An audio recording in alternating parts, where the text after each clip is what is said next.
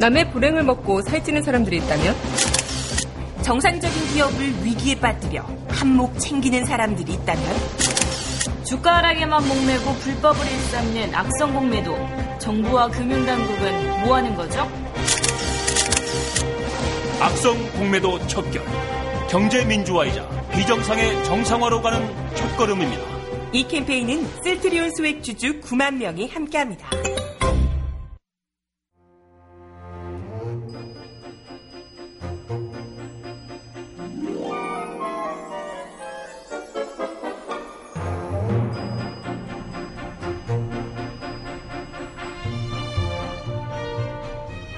정혜림의 발칙한 뉴스.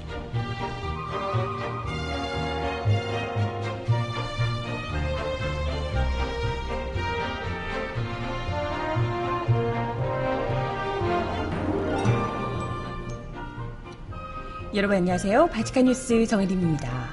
연일 지속되는 폭염에 정부 여당이 꼬리를 내린 걸까요? 가정용 전기요금 누진제를 여름 동안만 한시적으로 완화하는 방안을 내놨는데요. 근데 어차피 한시적. 결국 여론에 등 떠밀려서 내놓은 뒷북 대책이기도 하고 이마저도 대통령 한마디에 선심 쓰듯 내놓은 엄발의 오줌 누기식 대책에 불과하다는 지적이 나오고 있습니다. 뭐 하는 게 다 이렇죠. 음악 듣고 와서 오늘 이야기 본격적으로 나눠볼게요. 첫 곡 마마무의 노래 미스터 애매모호 듣고 옵니다. 신청곡 있으신 분 주세요.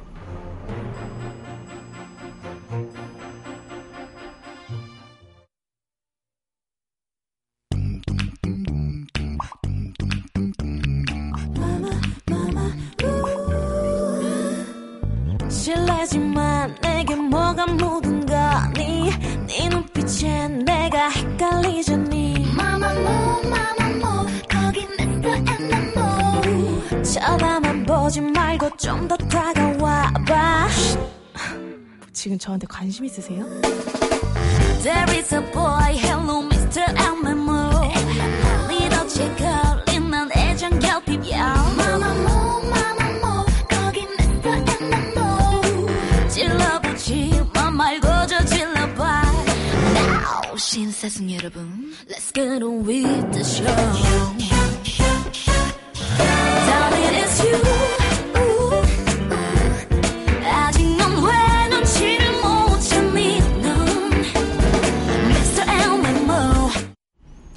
네, 마마무의 노래 에, 미스터 애매모호 첫 곡으로 듣고 오셨습니다. 신청곡 잠시 후에 드릴게요. 아, 네.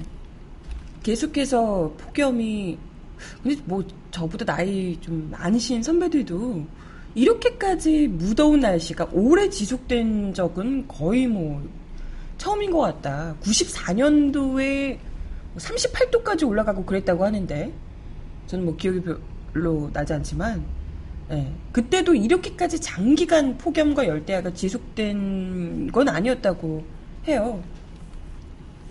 다들 어, 이렇게까지 장기간 사람의 진을 빼놓는 폭염이 어, 이어진 적은 또 처음인 듯해서 더더욱이 많이 분노와 짜증 예, 예, 내고 계시지 않나 이런 생각이 들어요. 근데 그러다 보니까 이렇게 무더운 날씨에도 불구하고 냉방 시설까지 전기료 걱정을 하면서 제대로 틀지 못하는 상황에 분노하시는 분들이 너무나도 많을 수밖에 없는 거죠. 저희 뭐 여러 번 말씀드렸지만 저희 사무실도 중앙 냉방인 관계로 사무실에 또 워낙 오래된 건물이다 보니까 에어컨을 틀어도 별로 시원하지 않고 에어컨도 막 저 그 있잖아요. 한 5시 반 정도 되면 칼같이 끄고 점심시간에 또 꺼. 12시에서 1시까지 꺼요. 와, 나 진짜. 저희는 막 밥 좀 늦게 먹으러 나가는데 12시부터 1시 사이에 더 죽습니다. 저희 거의 뭐 예. 제가 이렇게 온순한 성격이 아니었다면 제가 이렇게 착한 사람이 아니었다면 정말 누구 하나 팼을 거예요. 어, 착하기 다행이지? 네. 근데 뭐 이 정도로 너무 사람을 이 극단적으로 몰아가는 더위, 그것도 냉방 시설 제대로 하지 못하는 상황에 얼마나 이 착한 사람까지도 폭력적으로 변하게 만드는 이, 이런 게 있다는 거예요. 그렇기 때문에 지금 이 전기료 폭탄 문제가 전기요금 누진제죠. 어, 이게 더욱이 폭염이 길어지면 길어질수록 더더욱이 이 주목받는 이슈, 관심사가 됐고요.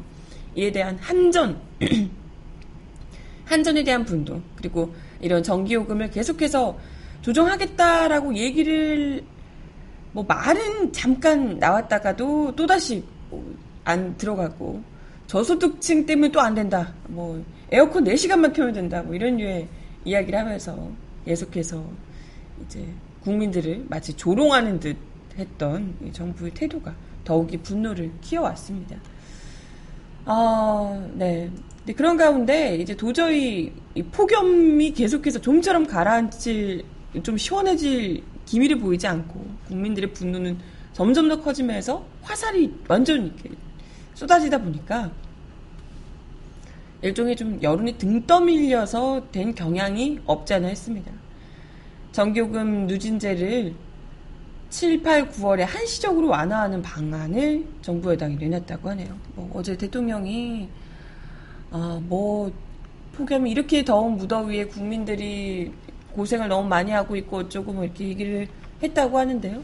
한시적으로만 완화하는 게 글쎄 물론 이제 여름에 다들 고생을 너무 많이 하고 계시니까 여름 동안만 그렇게 하면 되겠다 싶기도 합니다만은 어, 이게 글쎄 뒷북 대책 아니냐 이런 이야기들도 나오고요.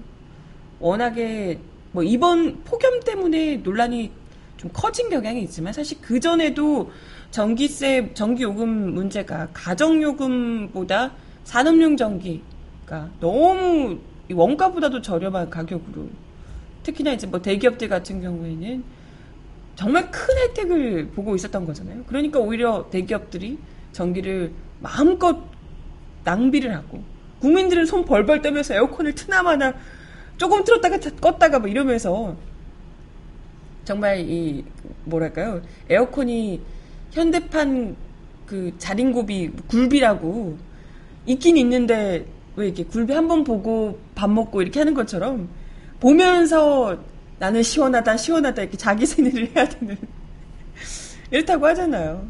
국민들을 왜 이렇게 만드냐라는 거예요. 이제 이왕 논란이 시작이 됐기 때문에 그 전에도 있어왔던 문제이긴 합니다. 근데 워낙에 공론화가 지금 됐기 때문에 폭염 속에서 이런 전교금 누진제를 확 뜯어 고쳐야 되는 것 아니냐 이런 이야기들이 나오고 있습니다. 일단 당정이 어제 내놓은 대책의 골자는요. 현행 6단계인 누진제 체계에서 구간의 폭을 50kW씩 높이는 겁니다. 정부는 50kW는 에어컨 스탠드형을 25시간 더 쓸 수 있는 양이라고 합니다. 어, 할인되는 이 재원은 한국전력의 판매 수익금으로 부담하기로 했다고 설명했습니다. 글쎄, 뭐, 워낙에 욕을 먹다 보니까 내놓긴 내놨는데 이것 역시 미봉책이 아니냐 이런 얘기들이 나오고 있고요. 당장 온라인에서도 생색내기다. 25시간 더 쓸 수 있다라고 하는 건 25시간 정도, 그러니까 하루에 한 1시간 꼴인 거죠. 한 달 치면 25시간이면 뭐 하루 1시간도 안 되는데 약 1시간 정도 에어컨 더 공짜로 틀 수 있게 해주겠다.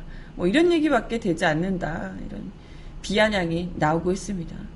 일단 뭐 당정에서는 누진제 개편을 위해서 조만간 테스크포스를 구성해서 중장기 대책을 마련하겠다라고 얘기를 했다는데 음 글쎄 어떤 식으로 될지 모르겠어요. 중장기 대책 같은 경우에 사용량에 따라 차등을 두는 용도 네, 요금 수준 즉 누진제 형평성은 물론이고 산업용, 일반용, 가정용 등 용도별 요금의 형평성까지 다 맞춰야 되기 때문에 이게 단기간에 나, 오진 않을 것이다. 이런 전망이 나오고 있고요. 음, 한시적인 일단 에어컨 하루에 한 시간 정도는 더 트세요라고 얘기를 했지만 그동안 정부가 뭘 하고 있었냐 이런 비난 여론이 계속해서 쏟아지고 있는 상황입니다. 감사원이 지난 2013년 네, 누진제 현재 누진제가 일반 가정의 전기 사용량을 제대로 반영하지 못하고 있다. 라고 하며 산업통상자원부 장관에게 누진제 적용 구간 개선을 통보했었다고 합니다. 지난 2013년에 3년 전에 이미 통보를 했대요. 근데 그때 동안 그때 뭐 했길래 이제 와서 그것도 지금 7, 8, 9월까지 뭐 이렇게 한시적으로 한다고 하는데 아 이왕 할 거면 여름 오기 전에 하든가 아무런 이게 닥쳐가지고 욕을 그냥 쳐 듣지 않고서 예, 욕을 많이 듣지 않고서는 좀처럼 뭐 바꾸려는 생각 자체가 뭐 하지를 못하는 거죠. 뭐가 일어날지 당장에. 네. 지금 산업용 전기요금 같은 경우에는 원가보다 낮게 책정이 돼 있어서 그러니까 마이너스라는 거예요. 산업용 전기요금을 내주면 마이너스고 그 마이너스 분을 우리 일반 가정에서 메워주는 거죠. 원가보다 높게 책정이 된. 우리가 열심히 돈 벌어서 에어컨 한 번 틀 때마다 손 벌벌 떠면서 그렇게 전기요금을 내가지고 대기업들 전기요금 내주고 있다. 이런 얘기가 나오는 겁니다. 그래서. 그래서 이전부터도 전기 요금 문제가 뭐 작년에도 사실 있었거든요. 그때도 산업용 전기 요금을 적정 수준으로 조정해라 이런 주문이 계속해서 있었지만 감사원에서도 그런 이제 주문을 했는데요. 그럼에도 불구하고 정부가 조치를 취하지 않았고요. 지난해 여름에도 똑같습니다. 7, 8, 9월 요금을 인하하는 대책만 내놨고 올 상반기에는 이것조차도 없다. 그냥 에어컨 4시간만 틀면 된다. 뭐 이런 식으로 이제 이야기를 했었죠. 산업부가 지난 9월에 지난 9일에 에어컨 4시간만 쓰면 요금 폭탄이 없다. 이렇게 이제 이야기를 하기도 했습니다. 누진제 만에 바꾸면 전력 대란과 부자 감세 우려가 있다고 강변을 했다고 합니다. 네. 어, 부자 감세도 부자 감세, 감세지만 에어컨 많이 틀게 해주면 우리 국민들이 어, 전기 낭비 심해가지고 전력 대란 온다. 이 난리? 이런 얘기를 했, 했다는 거예요. 아니, 그러니까 전기 대란, 전력 대란 올 테니까 니네가 더워 죽든지 말든지 에어컨 틀지 마. 아, 이런 얘기? 아니, 사실 지금 에어컨 4시간 틀면 요금 폭탄 없다고 하지만 한낮에 지금 우리 아침부터 너무 덥잖아요. 그죠? 아침부터 너무 더운 상황에서 어떻게 4시간만 틉니까? 4시간 틀면 언제 틀라는 거지? 한 12시부터 가장 더운 시간이 12시부터 시작해서 1시, 2시, 3시, 4시 한 이 정도 틀고 나머지 시간 틀지 말라 이런 거 같은데 아니 아침부터 이미 거의 30도 가까이 올라가는 날씨에 사무실에서 사무실들 태양 이, 이 햇빛 바로 들어오는 이런 저희 같은 사무실에서 아침부터 에어컨을 틀지 않고서는 뭘 할 수가 없어요. 낮도 낮이지만 요즘 같은 열대야에 에어컨을 틀지 않으면 밤에 잠을 잘 수가 없습니다. 그렇잖아요. 어쩌라는 거야, 대체. 다들 그저 채팅창에서도 얘기하시지만 하루에 12시간 가까이 튼다. 안 틀 수가 없다는 거예요. 생활을 못 하는데 어떻게 할 거야?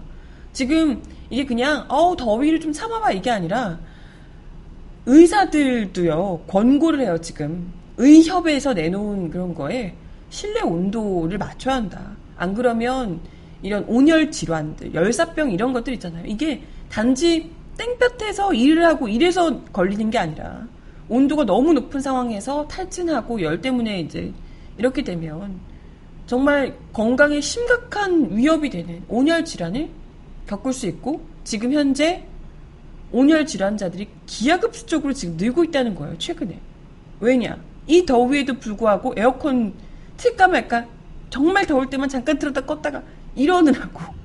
온열 질환자가 이렇게 늘고 있다는 거예요. 근데 무슨 말도 안 되는 에어컨 4시간만 틀 당신은 에어컨 4시간 틀냐고 진짜. 요금 faktan 걱정해가지고. 하, 이런 말도 안 되는 얘기를 했던 거죠 정부에서. 또 웃긴 건 이거예요. 이렇게 당당하게 에어컨 4시간만 틀어라. 뭐 이렇게 죽으라고 죽을 테면 죽어봐라 라고 하면서 얘기를 해놓고 대통령이 한마디 하자마자 180도 태도를 바꾼다는 거죠. 진짜 진짜 징하다 징해. 정말 대통령 한마디에 그냥 정책이 이렇게 이렇게 손바닥 뒤집듯이 바뀌는 게 이게 과연 정상적인 국가라고 할 수 있나? 묻지 않을 수가 없죠. 결국은 다 우리 국민의 세금 가지고 지금 이런 거 하면서 하, 진짜 어이가 없죠. 우태희 산업부 차관이 정부 세종청사에서 어제 브리핑을 열고요. 전반적인 요금 체계에 대한 개편 방안을 검토하고 있지 않다라고 밝혔는데요. 하지만 누진제 논란이 형평성 문제로 지금 비화한 만큼 대책의 가닥이 가정의 요금 부담 총량을 감경하는 쪽으로 향할 가능성이 있다라는 지적입니다. 조한익 한전 사장은 인터뷰에서 전기요금은 경제성만을 따지는 것이 아니고 사회적 형평성이나 전력 수요의 긴박성 등을 다 봐야 하는 문제다라며 서민의 현실적인 문제인 만큼 현행 누진제 안에서 제로섬처럼 운영되지는 않을 것으로 본다라고 뭐 이야기를 했다고 합니다. 그래서 뭐 결국 관건은 누가 더 부담할 것인가인데 그동안은 계속해서 가정용 서민들이 더 많이 부담을 대기업을 위해서 참 고양이 쥐 생각하죠.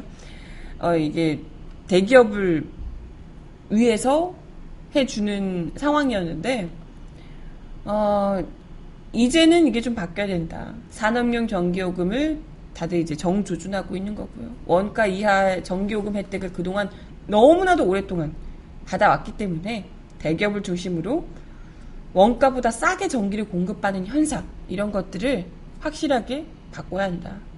이런 지적들이 나오고 있습니다. 글쎄 어떻게 될지. 그런데도 이 상황에서도 우리 대기업은 지켜야 돼. 대기업한테 전기요금 많이 물리면 경제가 죽을 거야. 이런 얘기 하는 거 아니겠지? 가정경제는 파탄 내고? 그런 거 아니겠지? 근데 뭐 굳이 그런 거 아니어도 지금 한전이 지난해 그 11조 3,467억 원이라는 사상 최대 영업이익을 기록했다고 합니다. 그런 게 아니다 하더라도 가정용 요금 부담, 감경분 충분히 수용할 수 있다는 분석도 나오고 있어서 글쎄 장기적인 대책 뭐 어쩌고 얘기하는데 얼마나 될지 모르겠네요. 네. 아무튼 어, 음악 하나 더 듣고 와서 이야기 이어가 보겠습니다. 신청곡 안치환 씨의 노래 위하여 주셨는데요. 듣고 올게요.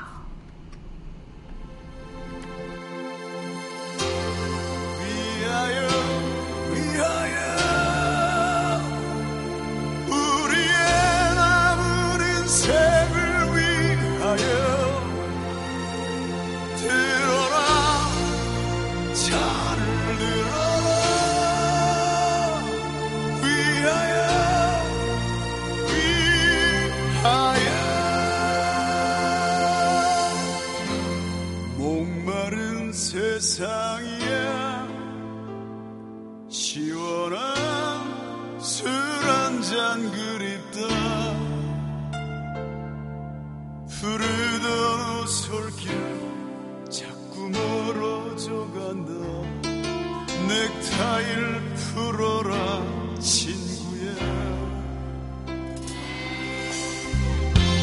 앞만 보고 달렸던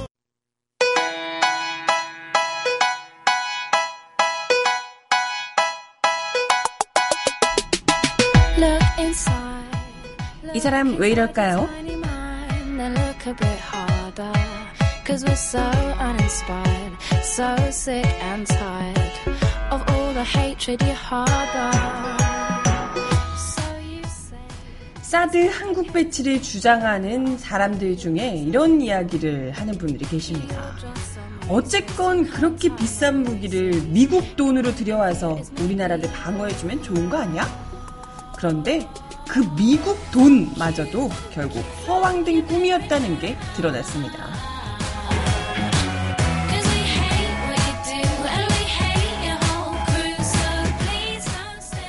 몇 년 전부터 사드 한국 배치에 공을 들여온 미국.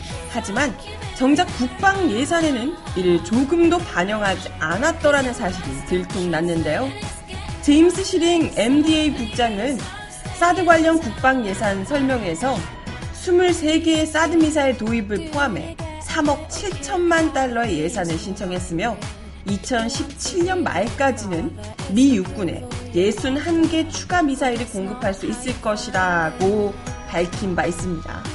이에 한 기자가 현재 7개의 사드 포대에 관한 예산만 있는데 한국에 추가로 사드 포대를 배치하면 8번째나 아홉 번째 사드 포대 예산이 필요한 거 아니냐라고 질문을 했었다고요. 이에 시린국장 왈. 우리는 2018년까지 육군에 인도할 일곱 번째 사드 포대 예산, 2021년까지 총 400기의 요격 미사일 구입 예산은 있지만 어떤 측면에서도 그것이 한국 사드 예산이 고려 대상이 아닌 것은 아니지만 그러나 이번 예산에는 포함되지 않았다라고 실토를 했다는 겁니다. 한마디로 미 국방부 2017년 회계 연도 예산에는 한국의 사드 배치에 관한 예산이 전혀 없다는 겁니다. 미국 정부에는 한국 사드 배치 예산 없다는 거예요. 그럼 이거 누구 돈으로 사드 배치한다는 거죠? 누구 돈이겠어요? 호구인 우리 돈이죠.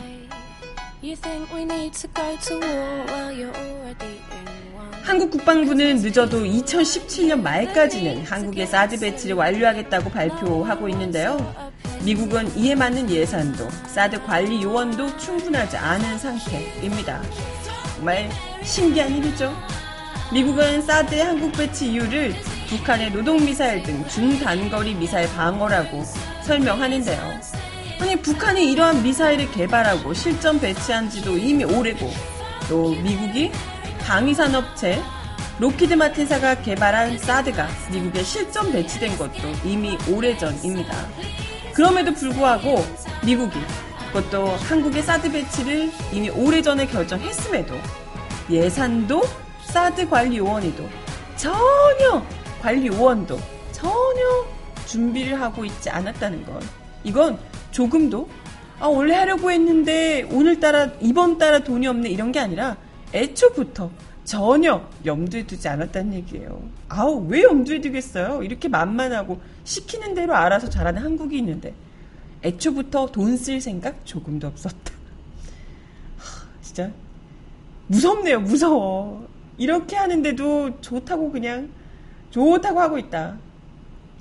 정말 만약 미국이 사드의 한국 연구 배치를 고려했다면 당연히 그 예산이 이미 예전에 미 국방부 예산에 포함되는 게 정상이죠. 그래야 되는 건 아닙니까? 게다가 사드 한 개 포대 관리에만 최소 95명의 인력이 배치된다고 합니다. 당연히 그 인력도 미국에서 한국에 보내야죠. 원래 임시 배치된 괌에서도 본토의 사드 관리 요원들이 순환 배치하면서 관리를 하고 있대요. 당연히 한국에도 자기들이 알아서 보내야 되는데 사드 한국 배치를 자신들의 예산과 인력으로 추진하는 것이 아니라 오로지 한국이 직접 돈도 내고 다 모든 것을 대는 것으로 그걸로 애초에 구상을 해서 우리 정부에 던졌고 우리 정부가 그걸 또 넙죽 받아들여줬다 라는 얘기가 될 겁니다. 이런데도 과연 어 그렇게 비싼 무기를 그래도 미국 돈으로 우리 땅에 들여와서 우리 땅을 보호해주면 thank you 아니에요? 라는 얘기 이제는 어디 가서 하시면 안 될 것 같아요. 진짜 우리 어 바보인 거죠? 이 심한 수준 아니에요? 이 정도면? 이 정도면 정말 멍청이도 이런 멍청이가 없을 것 같은데. 하, 네. 음악 하나 더 듣습니다. FX의 노래 아이스크림 신청하셨어요.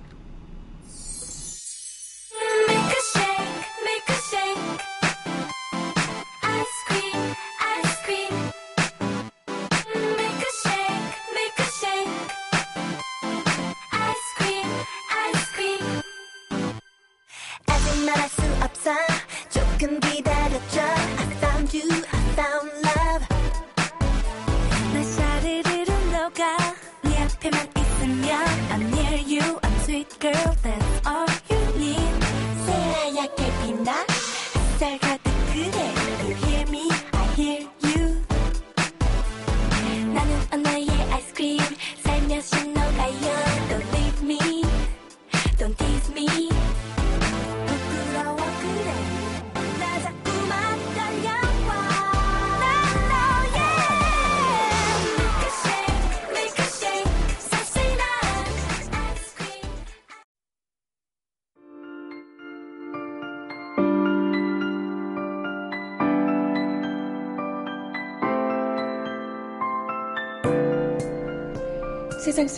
필요한 목소리를 전합니다.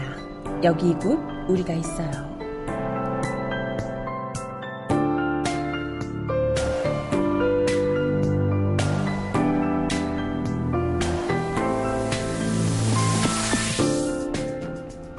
책상 위에 놓인 딸의 사진을 든 어머니의 손이 파르르 떨렸습니다. 눈물을 꾹 참고 딸의 교복과 책, 노트, 필통 등을 포장지에 싸 종이 상자에 넣습니다. 참았던 눈물이 터졌습니다. 가슴에 꼭 품은 딸의 사진은 차마 상자에 넣을 수 없었습니다.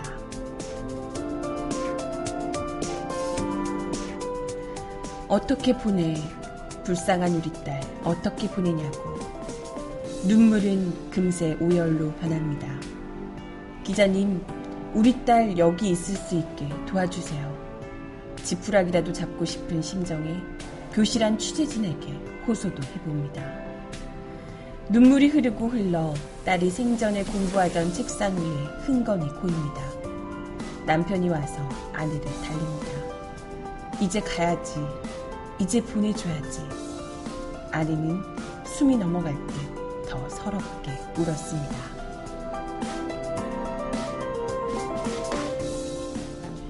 기억교실 이전을 앞둔 어제 단원고 2학년 2반 세월호 유가족들이 희생자 기록물 유품 정리 작업을 시작했습니다.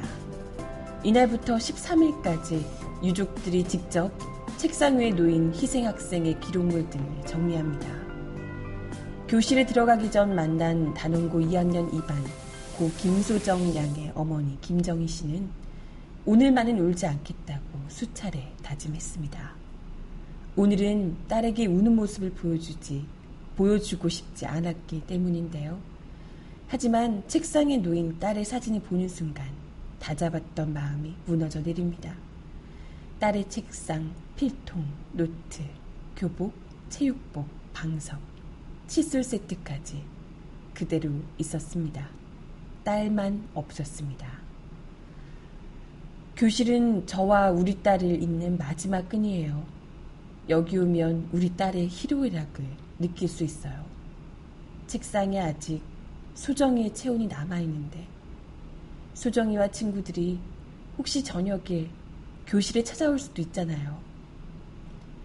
같은 반 다윤이는 아직 가족 품으로 돌아오지 못했는데 최소한 실종자들이 돌아올 때까지는 교실에 보존해야 하잖아요.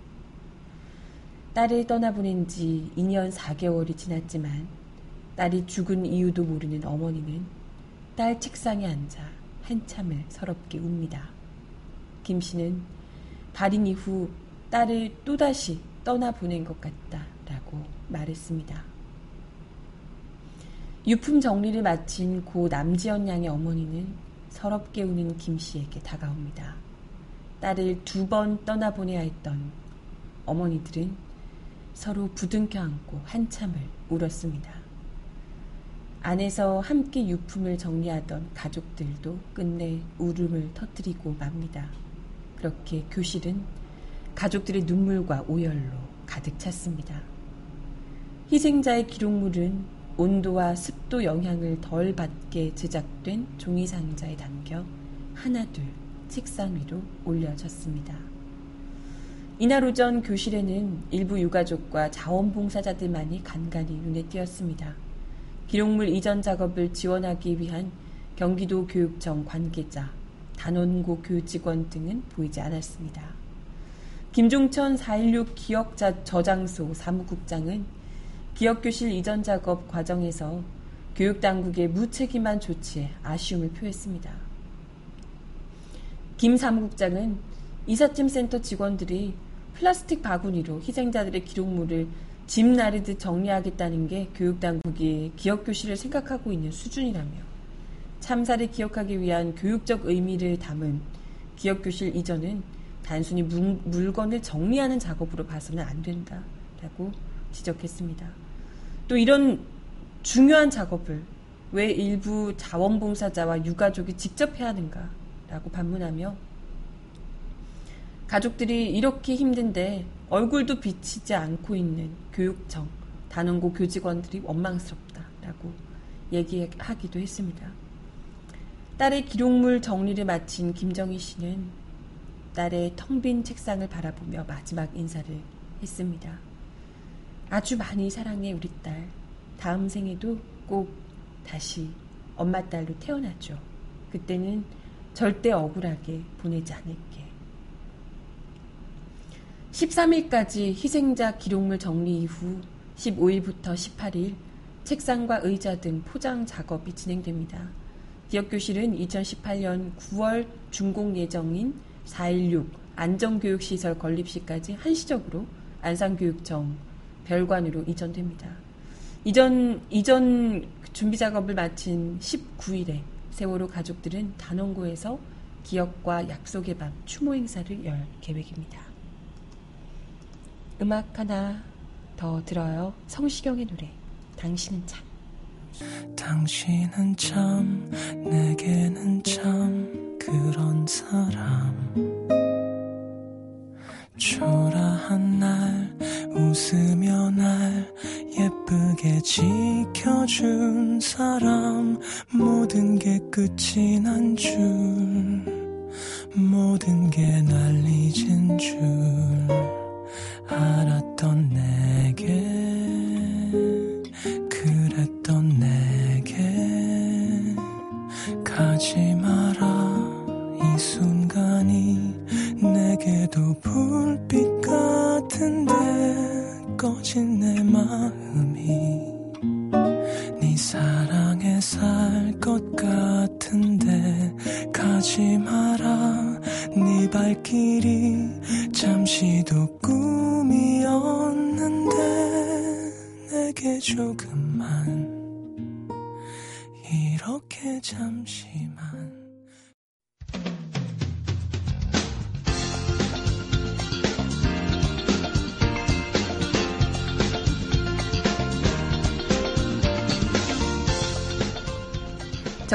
브리핑.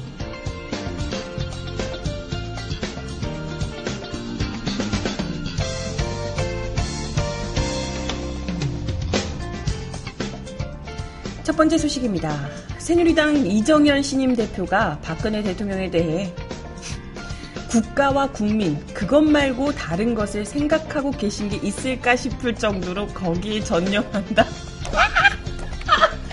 라고 극찬했습니다. 네. 정말 박비어 청가를 이렇게 역시 박근혜 입 담네요. 이 대표는 이날 박근혜 대통령의 초청으로 새누리당 최고위원 등 새 지도부와 함께 청와대 오찬에 참석한 뒤 국회에서 브리핑을 통해 제가 13년 동안 정치인으로서 박 대통령에 대해 본받고 싶은 건 일관성이라며 이같이 말했습니다. 제발 본받지 마요. 가장 나쁜 정책이 일관성이 없는 정책이라며 어, 일관성 없으신 것 같은데 박 대통령이 어떤 사안에 대해 상당히 깊이 있게 준비를 하고 일관성을 갖는 것은 그때나 지금이나 변화 아 이만 여기까지만 합시다 이거 도저히 못 읽겠네요 아무튼 박비호 청가를 열심히 했다고 합니다 아우 어우 어우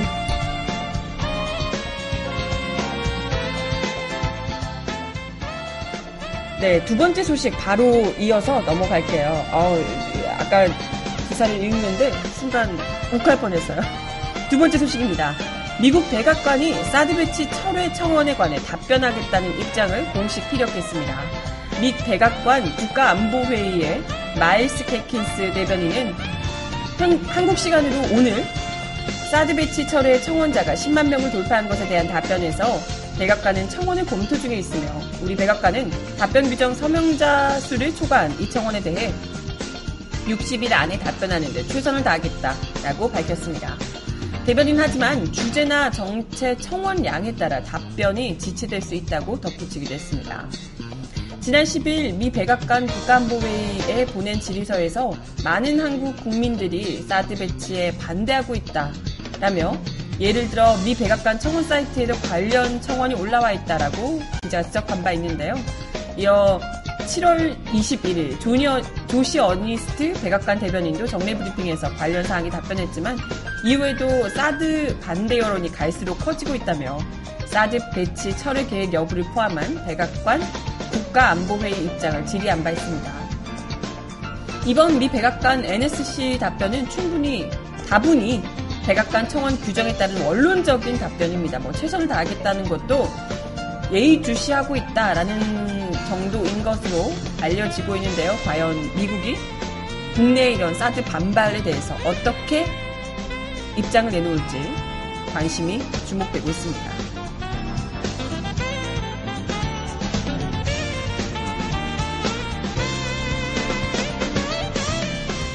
마지막 소식입니다. 이주열 한국은행 총재가 어제 가계부채 증가세가 오랫동안 지속되는 것은 바람직하지 않다고 보기 때문에 필요하면 대책을 강구할 필요가 있다고 밝혔습니다.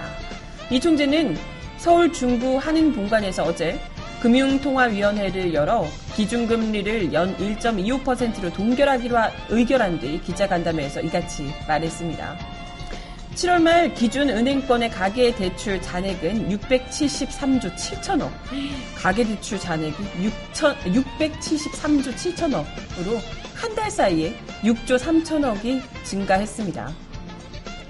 주택담보대출도 한 달 사이 5조 8천억이 늘어나서 506조 6천억이라고요. 이 총재는 가계대출이 예년보다 빠른 증가세로 지속하고 있어 금융안전 측면에서 리스크 증대 요인으로 작용하고 있기 때문에 유의하고 있다며 가계대출이 많이 늘어난 것은 저금리에서 일정 부분 기인한다. 라고 설명했습니다. 이어 정부 당국이 가계부채 증가세를 억제하려고 여러 조치를 내놨지만 가시적인 성과가 나타나지 않고 있다며 정부 당국도 가계부채를 상당히 주의 깊게 보고 있고 관계 부처끼리 협의 중이라고 말했습니다. 정부 당국으로서도 보호 무역주의 확산 가능성에 대응책을 강구할 필요가 있다라고 지적하고 있습니다.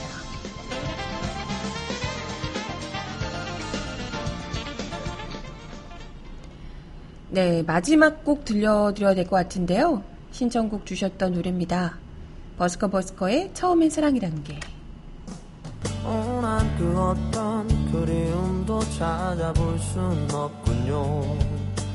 벤치에 들려오는 그녀 웃음 속에는 오난 그 어떤 외로움도 찾아볼 순 없군요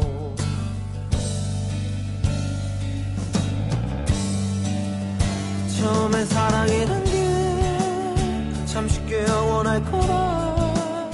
그렇게 믿었었는데 그렇게 믿었었는데 나에게 사랑이란 게 또다시 올 수 있다면 그때는 가깝진 않게 그다지 멀지도 않게 머린 아픈데 너는 없고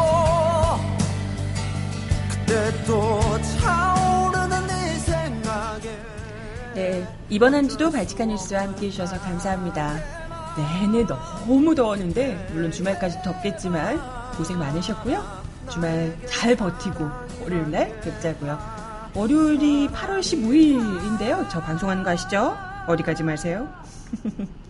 다음 주 월요일날 만나요. 여러분 안녕.